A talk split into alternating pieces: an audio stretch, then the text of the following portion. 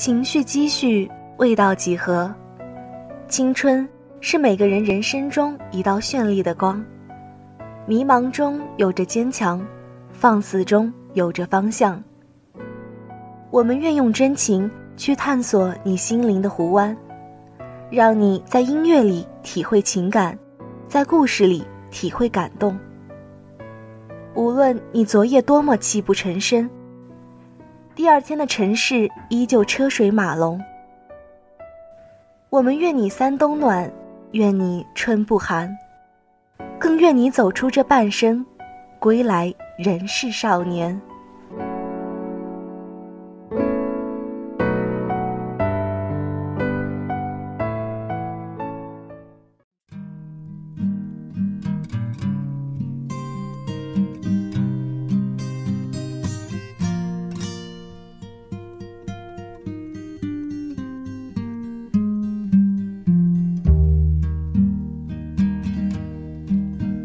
As a sigh comes finally at the end of a regret. Some things are just impossible to forget. 很多人都是这样，他们都把自己当成生在梦中一样，浑浑噩噩过日子，只有痛苦或爱或危险，可以让他们重新感到这个世界的真实。大家好，这里是 FM 八五点一华海之声无线广播电台，欢迎收听本期的《星湖有约》。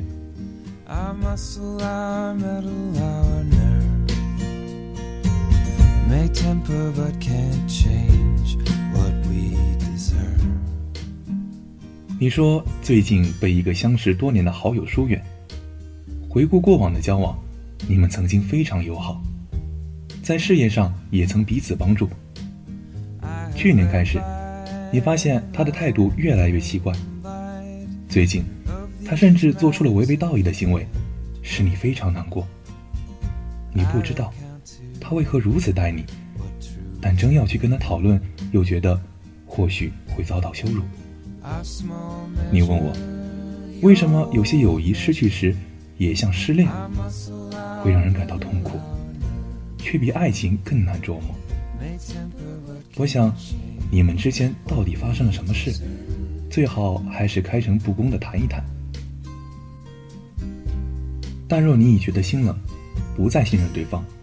或者清楚察觉，对方已不再是对待挚友的态度，就适当的调整自己的心态，不要否定过去的友谊。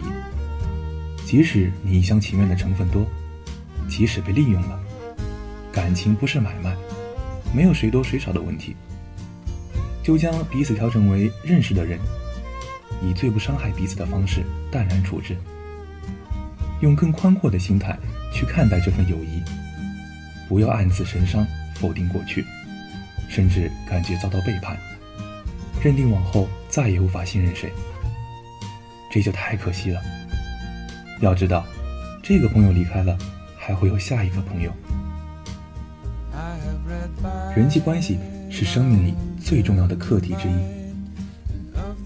友谊真是人际关系里最复杂难辨的一种。开始时没有告白。结束时也无需仪式。友谊不仅是感情的往来，可能还掺杂利益、关系，甚至涉及事业，牵涉广大。友谊里的情感勒索也不亚于爱情，往往很难分辨其中的真伪。我们能够毅然与不合适的情人分开，但却很难确认与朋友怎样的往来是最恰当的。很难判别各种形式的友谊，到底该付出到什么程度。好一点的遭遇是道不同不相为谋，好聚好散；或者渐行渐远，自然走不到一起。比较惨的是突然就被孤立了，被背弃了；或你以为彼此还很好，但对方早已将你放在普通朋友的定位。更惨的是一方感觉遭到背叛。受到利用，甚至翻脸成仇，最好的朋友变成最可怕的敌人。可你又能对谁喊冤？又要如何对他人解释？失去友谊的心痛，没法像失恋那么理所当然。你甚至说不出个所以然。友谊是那样没法验证的东西，甚至不可能彼此告白，靠的只是一种默契，一股信任，甚至是一种你情我愿。没有谁会跟哥们说：“说好咱们永远不分离，你不会背叛我吧？”甚至在交好时，你也不能确认将我心换你心，使之相一生。你们那么好来好去、亲密无间的往来，会不会只是你的一厢情愿？你一直以为友谊比爱情长久、可靠，你以为恋人会分手，但好朋友不会。但其实，友谊也有周期，有它的成住坏空，只是周期可能来得更长，失去的形式更缓慢不可测。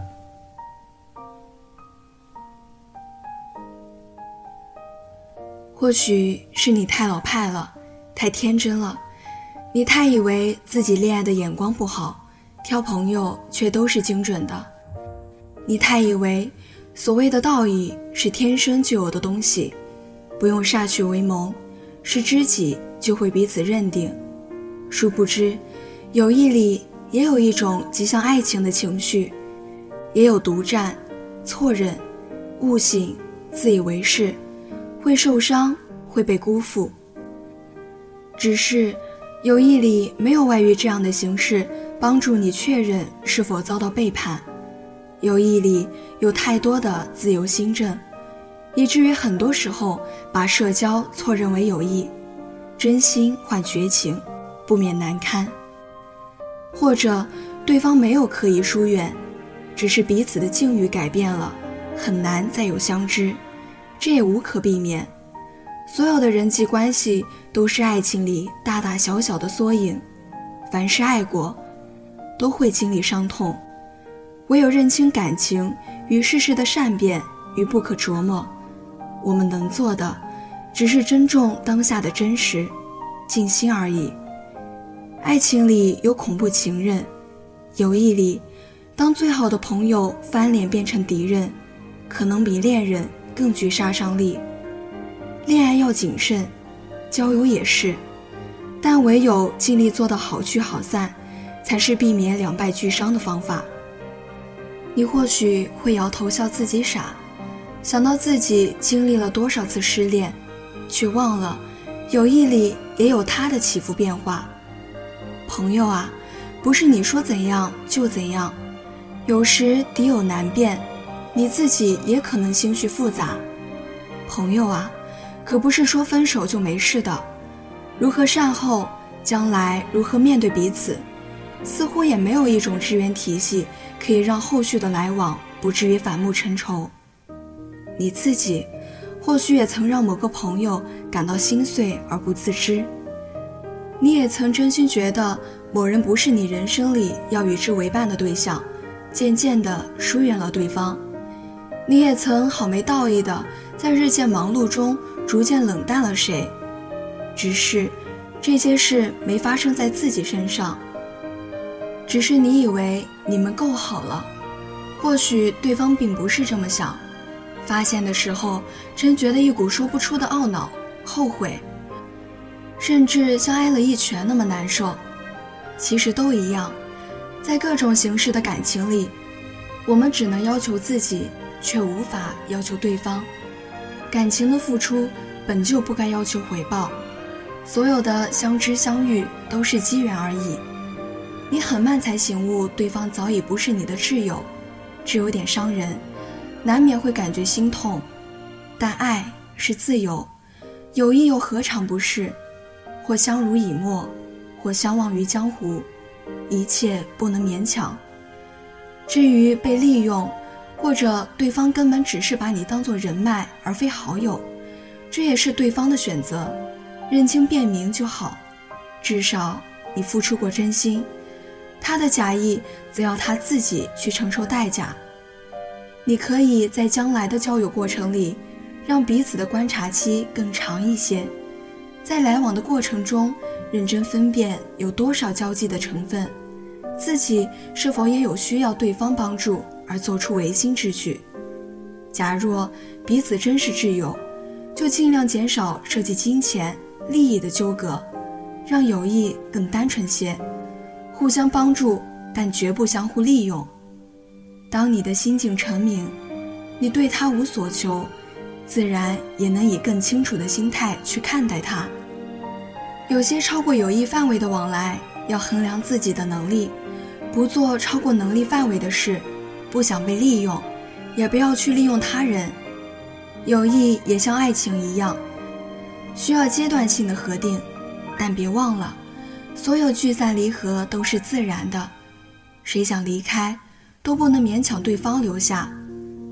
你知道你已经尽力就够了，谁是谁非，谁对谁错，都不是可以预言的。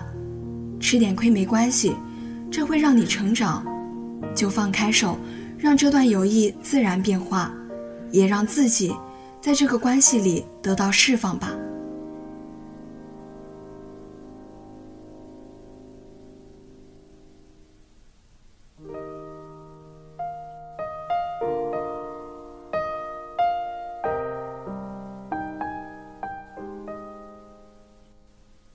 如何排解挫折后的压抑情绪？一般情况下，受挫的原因主要分为以下两点。第一点是放大自己的失败。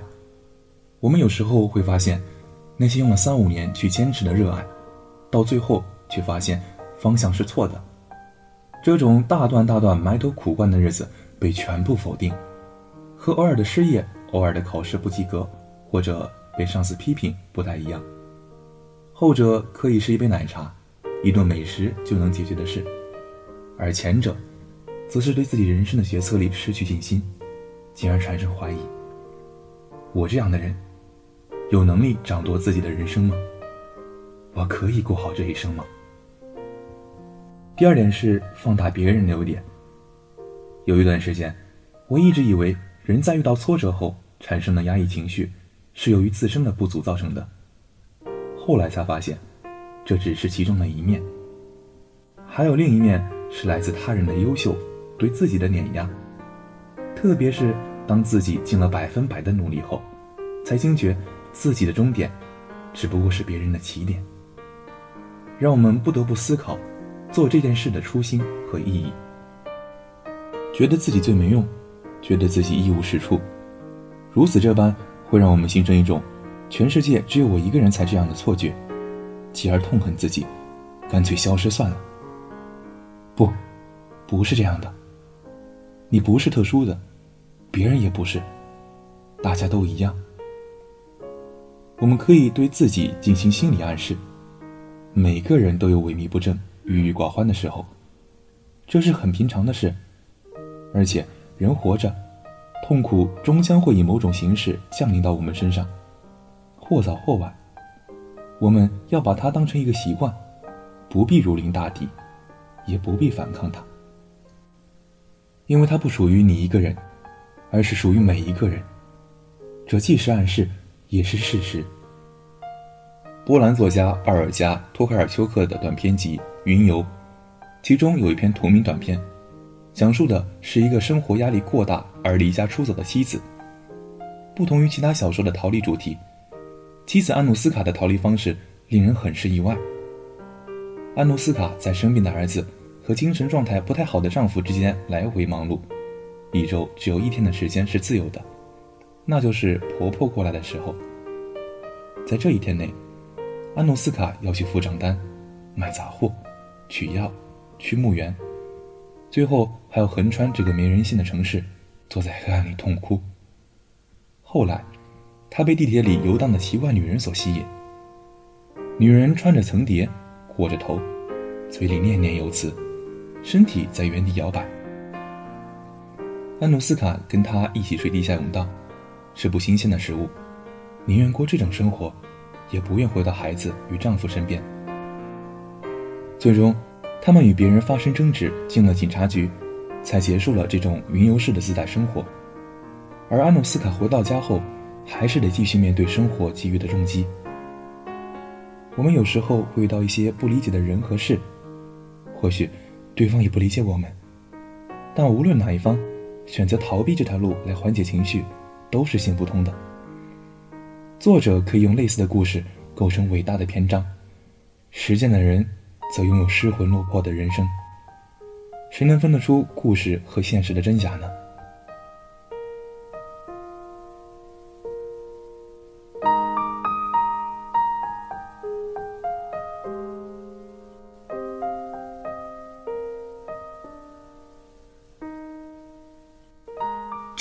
情绪总是隐忍克制、从容淡定，但也是在默默积累的，终会有爆发的那一天。在忍无可忍的时候，人就会想着做点什么，于是什么都去折腾，有种兴冲冲的颠，到头来一场空，人还累。在还未走出颓废状态的时候，别急着去证明自己，先歇一歇。加里亚尼神父曾对德埃皮纳夫人说过。重要的不是治愈，而是带着病痛活下去。科尔凯郭尔则想治愈，治愈是他狂热的愿望，这愿望贯穿他的全部日记。我一直记得这段文字，他前一句和后一句是完全不同的观点，但又都很合理，不会因为赞同前一句而去否定后一句，反之亦然。偶尔我也需要被治愈。给我带来治愈度最高的事物，兼具美与神性，而艺术作品往往能囊括这两点特征。很久以前，我在网上看过爱德华·霍普的一幅画，《海边的房间》，是偏蓝的高级灰色调，阳光从海上照进房间，光线后方有红色家具、绿色地板，很协调，很有层次感。我对这幅画印象深刻。换了几次手机后就没有保存下来，但脑海里一直记着。后来我买了美国作家的一部诗选，因为书的封面是那幅画。再后来，我又买了台湾作家的一部短篇集，因为书名与画同名。这是我在追寻过程中探索到的一系列美妙的事。有些人喜欢月亮，他就会关注与月亮相关的一切。诗、书、电影、笔名，甚至是大海，因为海上有月影；又或者是与它调性相符合的香水，等等。因为一件事物，从而发现与之相关联的更多的美好事物，这样，包围在我们身边的就全是自己喜欢的东西。心情不好的时候，看一眼会觉得赏心悦目。可以把这个爱好当成一种习惯，长久的。如果每次都等心情压抑到不行的时候才来找救命稻草，恐怕效果不明显。比如前文提到的，三五年的心血突然付诸东流，人是会崩溃的。这时尤其需要别的事情来吸引注意力。我们可以借机喘口气，这也算是一个宽待自己、饶过自己的。笨拙又简单的方式。生活中，其实有很多事情没那么难。也许身边有很多爱的缘故，好多人也不似我想象中的那么脆弱，甚至比我还要坚强。仔细去观察，会看到每个人都在很用心的耕耘，很努力的把乱七八糟的东西扫出自己的心房。摔倒的时候，也会很快的爬起来。而我。刚发现窗台上的便签纸被风吹得哗啦响，是秋风。我突然想到，秋天该很好，适合去田野里奔跑。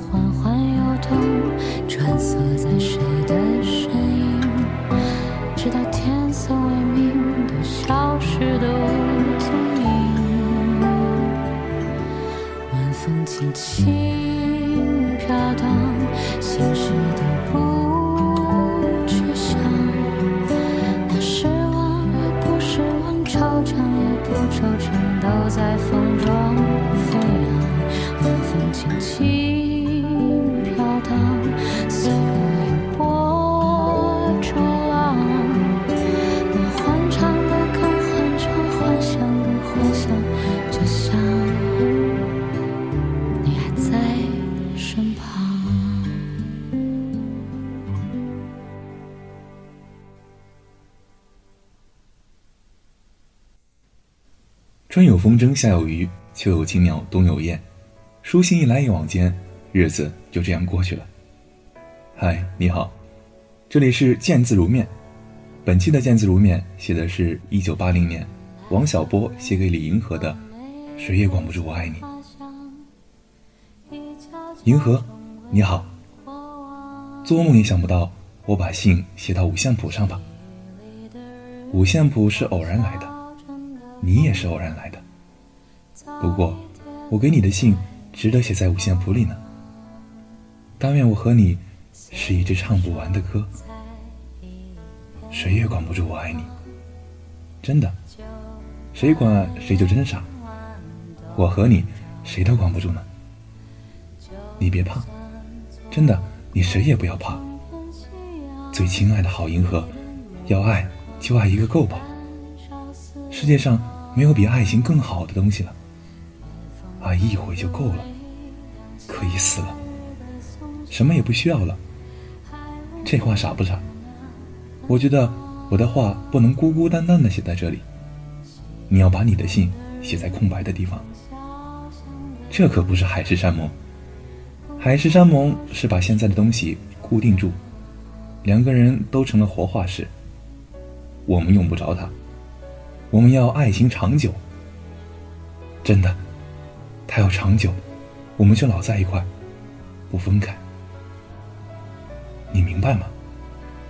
你，你，真的，和你在一起，就只知道有你了，没我，有你，多快活！我现在一想起有人写的爱情小说，就觉得可怕极了。我决心不写爱情了。你看过妙赛的《提香的儿子》吗？提香的儿子给爱人画了一幅肖像以后，终身不作画了。他把画笔给了爱，他做的对。哦，真的，我们为什么不早认识？那样我们到现在就已经爱了好多年，多么可惜啊！爱才没够呢。傻子才以为过家家是爱情呢。世俗的心里真可怕，不听他们的，不听。不管天翻地覆也好，昏天黑地也好，我们都一起来寻找安宁。我觉得，我提起笔来冥想的时候，还有坐在你面前的时候，都到了人所不知的世界。世界没有这个哪成呢？过去是没有他就活得没意思，现在没有你也没有意思。王小波。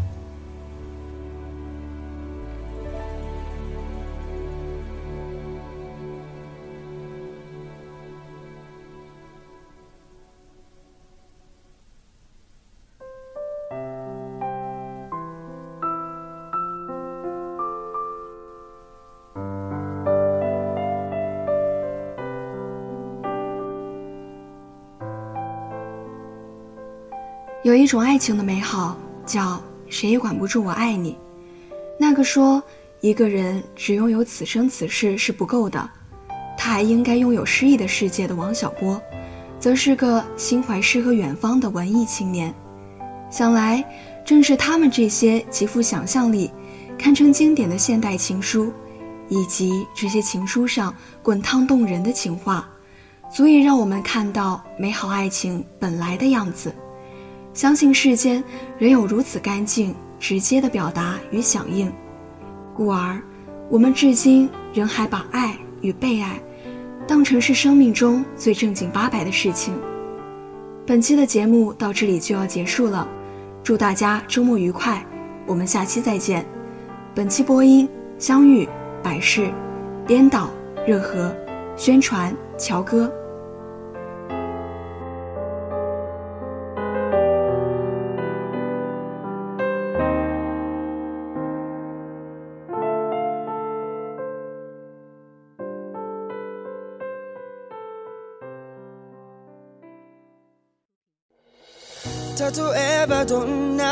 な理想を思い描ける魔法のペンをもらったとしたら僕はどんな世界を描くのかな君ならどんな未来が欲しいのかな世界一広い家とか描き始めたけどやっぱりやめた何気ない日常に花束を何気ない景色にがくぶちをためらないこんなありふれた今日が僕たちが描いてきた生涯一の名作さ、oh, baby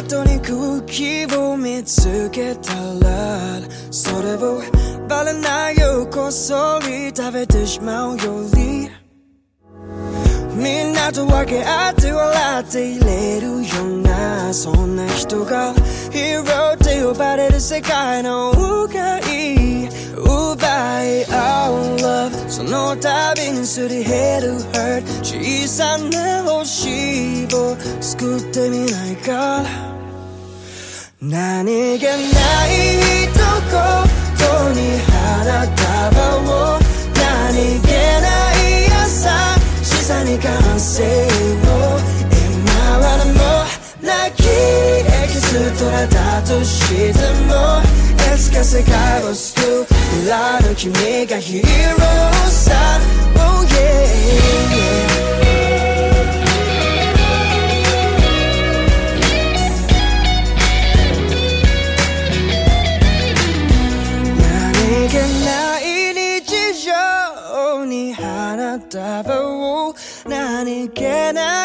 ない景色にがく淵を題名のないこんなありふれた今日が僕たちが作り出した生涯一の名作さ Just make just do so さ